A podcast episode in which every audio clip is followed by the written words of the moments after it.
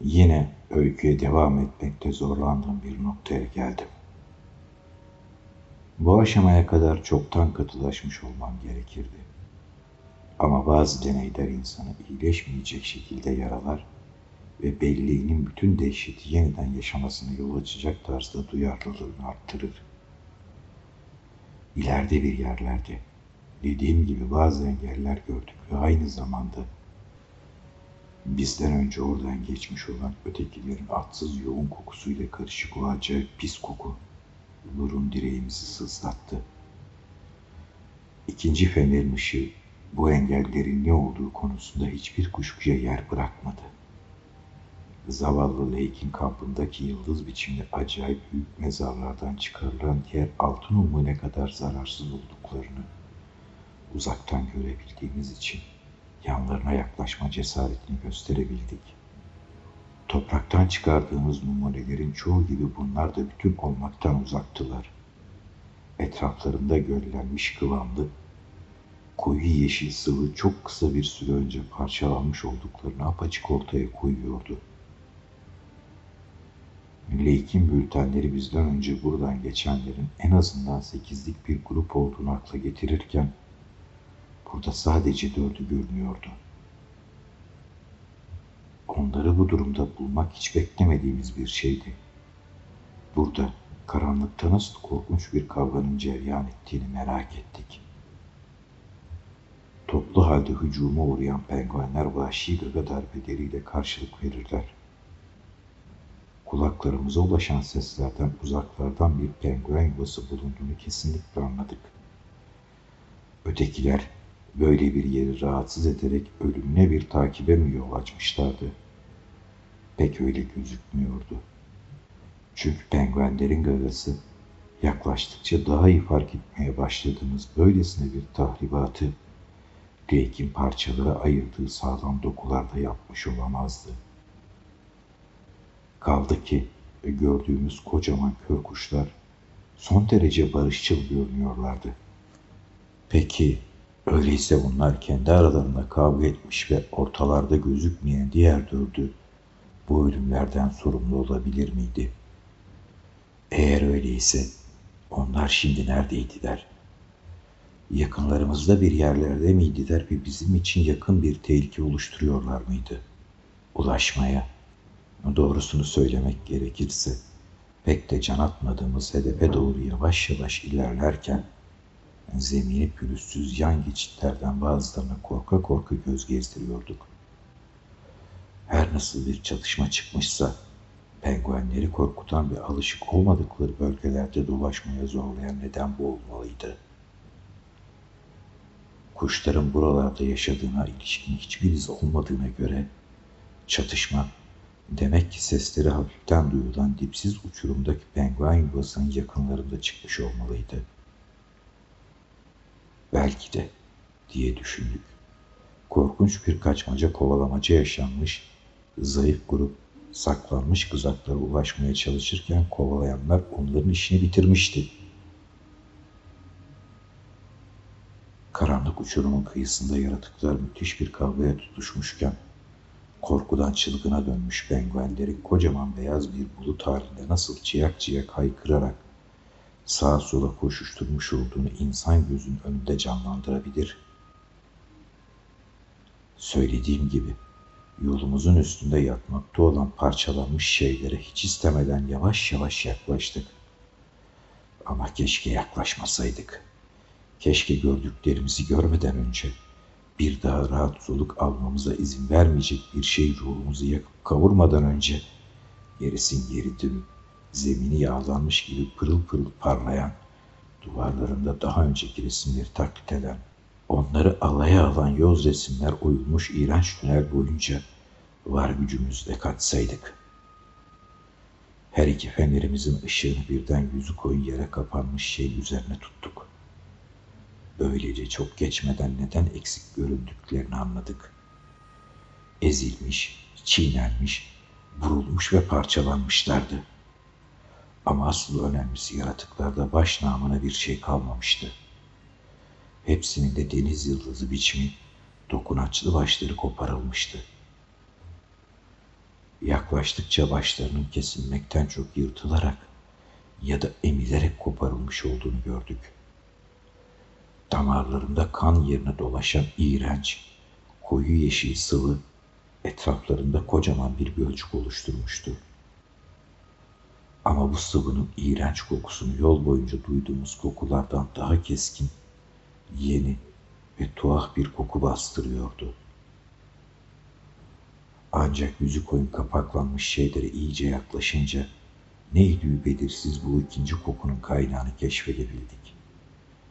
Ve bu keşfi yapar yapmaz eskilerin tarihinde 150 milyon yıl önce Permiyen döneminde çok canlı bir şekilde resmedilmiş bir şeyi anımsayan Danford, duvarlarında ikinci defa kazılmış yoz oymalar bulunan kemerli, arkaik koridorda çın çın öten sinir bozucu bir çığlık atıverdi. Ben de çığlık çığlığına katılmakta gecikmedim.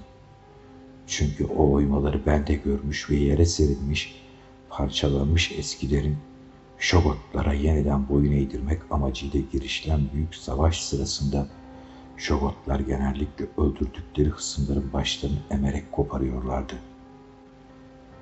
Üzerlerini kaplayan iğrenç balçığı ortaya atan sanatçıyı ürpertiler içinde takdir etmiştim.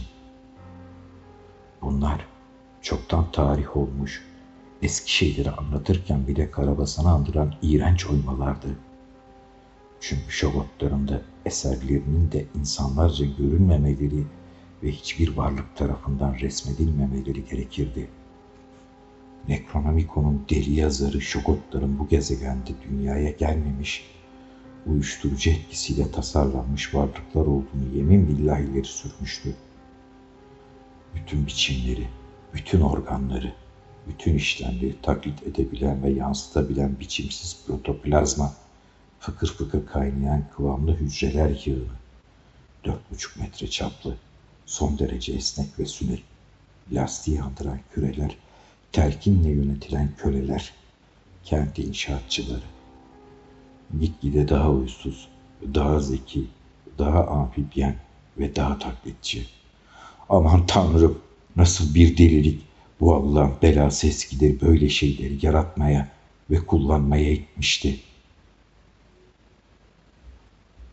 Ve şimdi Danford'da ben bu başsız gövdelere sıkı sıkıya yapışmış, sadece hastalıklı bir düş gücünün tasarlayabileceği kadar iğrenç, bilinmeyen bir koku yayan, parıl parıl parlayan yanar döner kara balçığı, bu gövdelere yapışmış ve bir dizi lanet nokta kümesinin ikinci kez oyulmuş olduğu duvarın pürüzsüz bir bölümünde parıldayan kara balçığı gördüğümüzde kozmik korkunun niteliğini tüm derinliğiyle kavradık. Bu korku ortalarda gözükmeyen diğer dördünden duyulan korku değildi. Çünkü her ne kadar fazlasıyla kuşkulanmış olsak da onlar artık zarar veremezlerdi. Zavallı şeytanlar. Aslında hiç de kötü şeyler değillerdi. Onlar bir başka çağın insanları ve varoluşun bir başka basamağıydılar. Doğa onlara insan çılgınlığının duygusuzluğunun ya da acımasızlığının ölü ya da uyumakta olan kutuplardan bundan sonra kazıp çıkaracağı, diğer varlıklara da yapacağı gibi kötü bir şaka yapmıştı. Onlar vahşi bile değillerdi. Ne yapmışlardı ki aslında? Bilinmeyen bir çağda müthiş bir soğukta uyanmışlardı. Belki çılgınca havlayan dört ayaklı tüylü hayvanların saldırısıyla karşılaşmışlar ve hem onlara hem de bu tuhaf şeylere sarılmış, tuhaf alet ve edevatları olan ve onlar kadar çılgın, maymuna benzer beyaz canlılara karşı umutsuzca kendilerini savunmuşlardı. Zavallı Lake, zavallı Gedney ve zavallı eskiler. Hepsi de bilim adamıydılar. Onların yerinde olsaydık bizim de yapmayacağımız ne yapmışlardı ki? Tanrım, nasıl bir zeka, Nasıl bir cesaretti bu?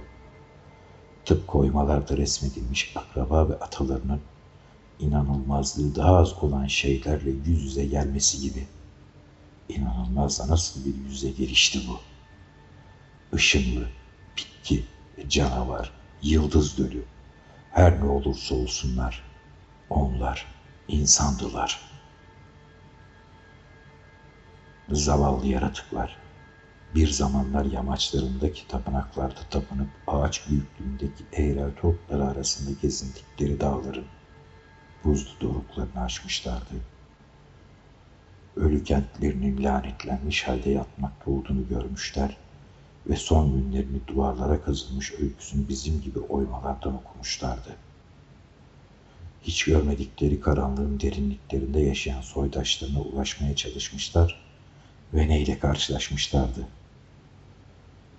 Bakışlarımızı bu başsız, balçıkla kaplanmış bedenlerden yandaki taze balçık bulanmış, iğrenç nokta gruplarına ve yoz oymalara çevirirken tüm bu düşünceler ikimizin birden aklından hızla gelip geçti.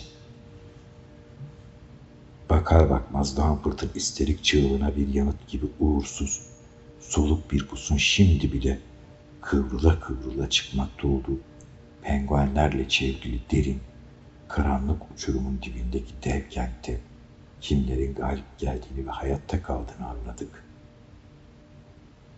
İğrenç balçığı tanıyıp başsız bedenleri görmüş olmanın neden olduğu şok yüzünden dilimiz tutulmuş, heykel gibi donup kalmıştık. O sırada tam olarak aynı şeyleri düşünmüş olduğumuzu ancak daha sonra konuştuğumuzda öğrendik.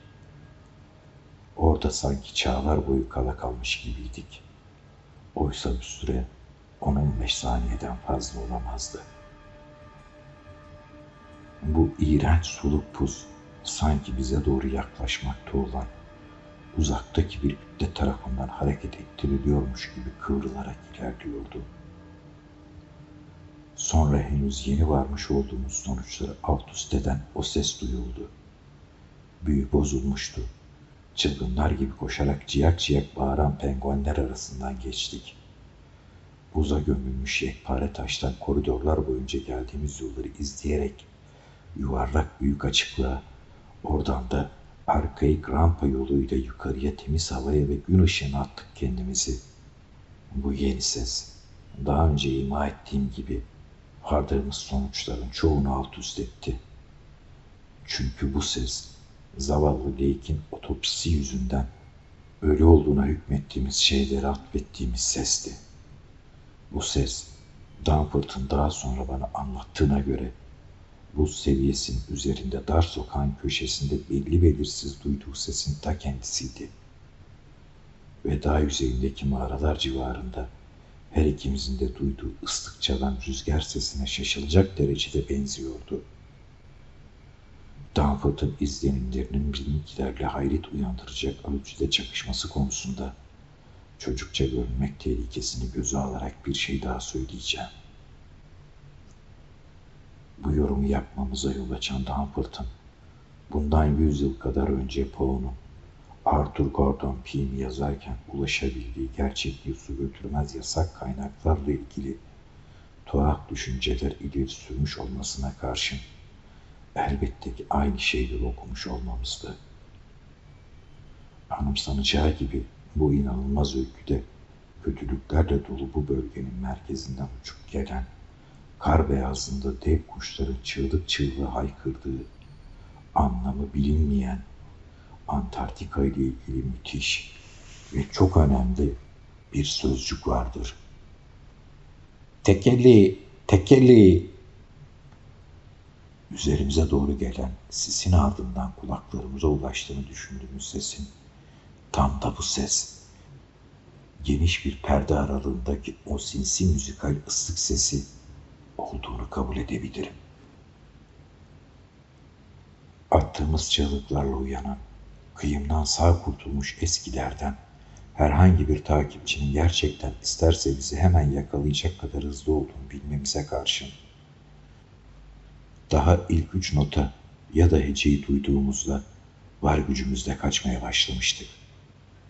Böyle bir yaratığın saldırgan olmayan tavırları ve bizim gibi akıl yürütüyor olması nedeniyle bizi yakalaması durumunda sırf bilimsel bir merakla canımızı bağışlayabileceği yolunda belli belirsiz bir umut taşımıyor da değildik. Hem sonra öyle bir yaratık kendi hayatı için endişelenmiyorsa bize zarar vermeyi neden istesin ki? Böyle bir zamanda saklanmanın anlamı yoktu. Kaçarken fenerimizi sürekli ardımıza çeviriyor ve sisin seyrelmekte olduğunu görüyorduk. En sonunda ötekilerden birini canlı ve sapasağlam görecek miydik? Ve yine o sinsi müzikal ıslık sesi duyuldu. Tekelli, tekelli. Sonra yaratıkla arayı açmakta olduğumuzu görerek aklımıza yaralı olabileceği geldi.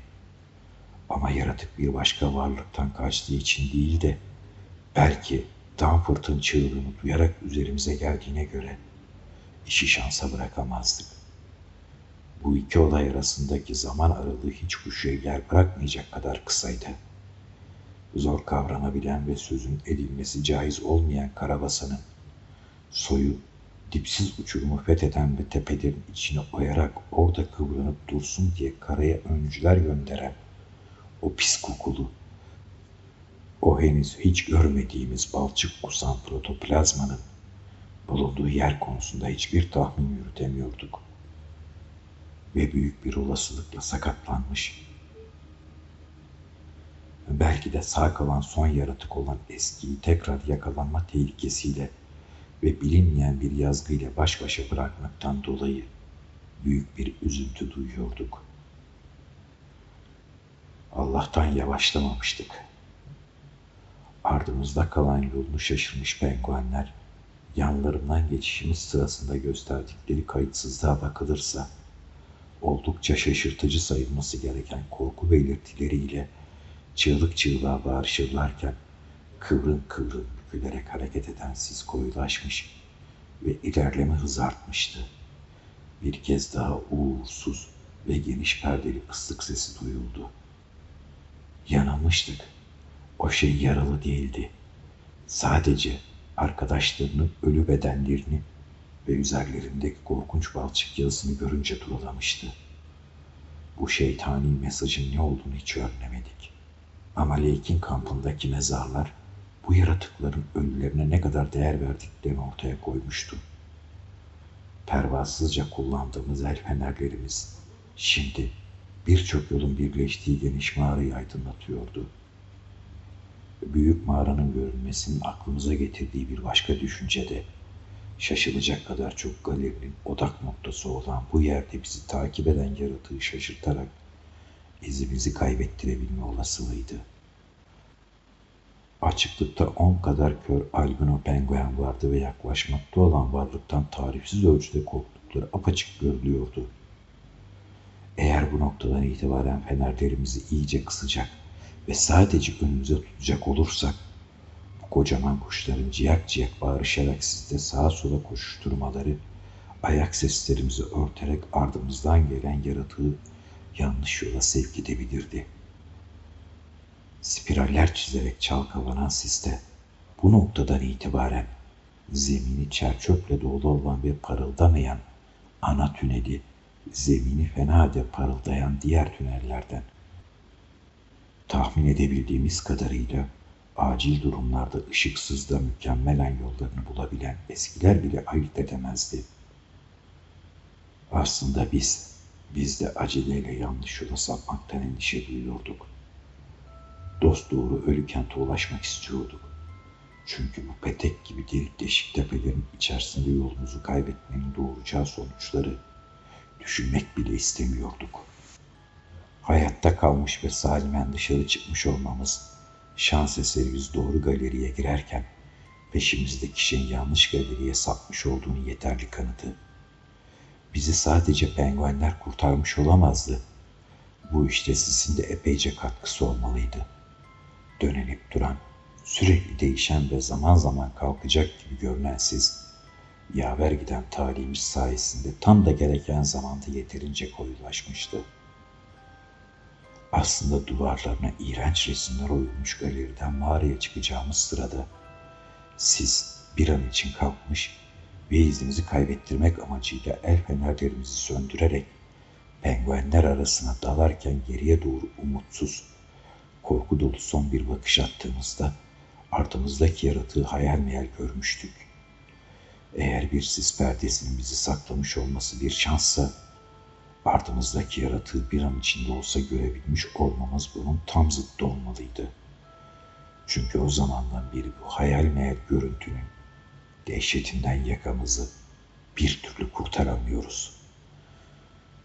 Geriye doğru bakmamızın gerçek nedeni belki takip edilenin ardındaki şeyin nasıl bir şey olduğunu ve ne kadar uzakta olduğunu anlama içgüdüsüydü. Belki de duyularımızdan birinin bir bilinçaltı sorusuna kendiliğinden verilmiş bir yanıttı. Bütün dikkatimizi kurtulmaya vermiş kaçarken ayrıntılarla uğraşacak durumda değildik. Yine de beyin hücrelerimiz burun delikleri yoluyla kendisine ulaşan mesaja şaşırmış olmalıydı. Sonra bunun ne olduğunu anladık. Başsız nesnelerin üzerine örten pis kokulu balçıktan uzaklaşıyor olmamız ve peşimize düşen yaratığın tesadüfen yaklaşmış olması.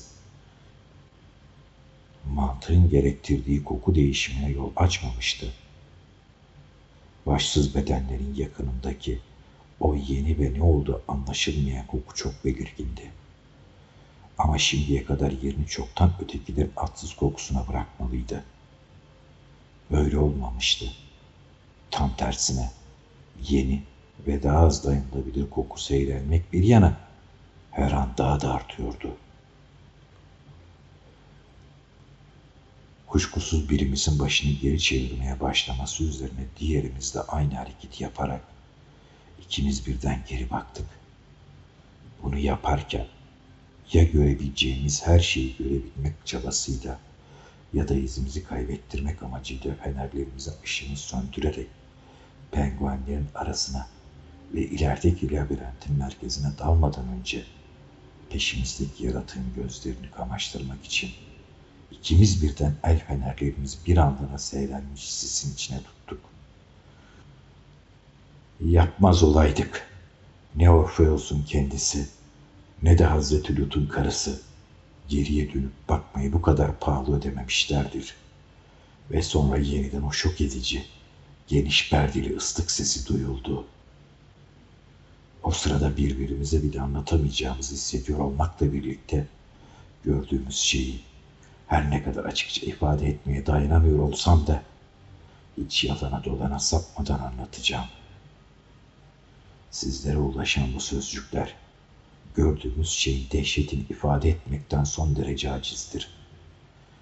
Bilincimizi öylesine dumura uğratmıştı ki nasıl olup da düşündüğümüz gibi fenerlerimizin ışını kısarak ölü kente çıkan doğru tünele girmiş olduğumuza şaşıyorum. Daha yüksek bir bedel ödediğimize göre buna kurtulmak denilebilirse bunu akıldan çok içgüdüye borçlu olmalıydık.'' Bizde akıl diye bir şey kalmamıştı. Danfurt'un sinirleri çok bozuktu. Ve bundan sonrasıyla ilgili olarak bütün hatırladığım benden başka hiç kimsenin olayla bağlantısını kuramayacağı bir takım isterik lafları tek düze bir sesle çakıyıp durduydu. Sesi penguence yaklamalar arasında önümüzdeki kemerli yollarda ve ardımızdaki Tanrı'ya şükür ki Şimdi boş olan kemerli yollarda yüksek perdeden yankılanıyordu. Danford şarkı söylemeye hemen başlamış olamazdı. Yoksa ne hayatta kalabilir ne de körlemesine koşuyor olurduk. Danford'un verdiği tepkideki en ufak bir farklılığın nelere yol açabileceğini düşündükçe sırtım ürperiyor. Zavallıcık binlerce mil uzaklıktaki New England'da memleketimizin huzur dolu topraklarında kazılmış Boston Cambridge tünelinin istasyonlarını sayıyordu. Ama bu davranışı ne yersiz ne de kişisel buldum. Sadece bundan dehşete düştüm. Çünkü hangi iğrenç, ağza alınmaz şeyi kastettiğini kesinlikle biliyordum. Geriye doğru dönüp baktığımızda sis yeterince incelmişse inanılmaz bir şekilde hareket eden korkunç bir varlık görmeyi bekliyorduk. Ve kafamızda bu varlıkla ilgili bir düşünce oluşturmuştuk. Ama gördüğümüz şey siz felaket incelmişti. büsbütün farklı. Beklentimizle kıyaslanmayacak kadar korkunç ve iğrençti. Fantastik bir romancının olmaması gereken şey diye tanımlayacağı bir şeyin ete kemiğe bürünmüş şekliydi. Bir pistonun bir silindiri doldurduğu gibi koca tüneli doldurarak istasyona son hızla yaklaşan, çok uzakta heyula gibi beliren kapkara önünde rengarenk tuhaf ışıklarla parıldayan bir metro trenine benzetilebilirdi ancak. Ama biz istasyonda değildik. O karabasanı andıran, pis kokulu, yanar döner, her şekle girebilen kapkara sütun, dipsiz uçurumdan çıkan soluk buharları karman çorman önüne katarak sıkı sıkıya doldurduğu dört buçuk metrelik tünelde kayar gibi korkunç bir hızla üzerimize doğru gelirken biz tam da yolu üzerindeydik. Herhangi bir metro treninden daha büyük, korkunç bir şeydi. Tarif edilir gibi değildi. Sivilce gibi batıp çıkan yeşil ışıklı binlerce gözüyle bütün tüneli doldurup önüne çıkan penguenleri ezerek ve kendi soyundan başkalarının da yaptığı gibi parıl parıl parlayan zemini silip süpürerek kayar gibi üzerimize gelen zayıf bir ışıkla parıldayan protoplazmik kabarcıklardan şekilsiz bir yığın. Yine o tekinsiz, o taklit eden çığlık duyuldu. Ve sonunda eskiler tarafından hayat, düşünce ve her kalıba girebilen organlar verilen ve nokta gruplarıyla ifade edilen dil dışında bir dilleri olmayan o şeytani şokotlarında sesini taklit ettikleri çoktan yok olmuş efendilerinin sesi dışında bir sesleri olmadığını anımsadık.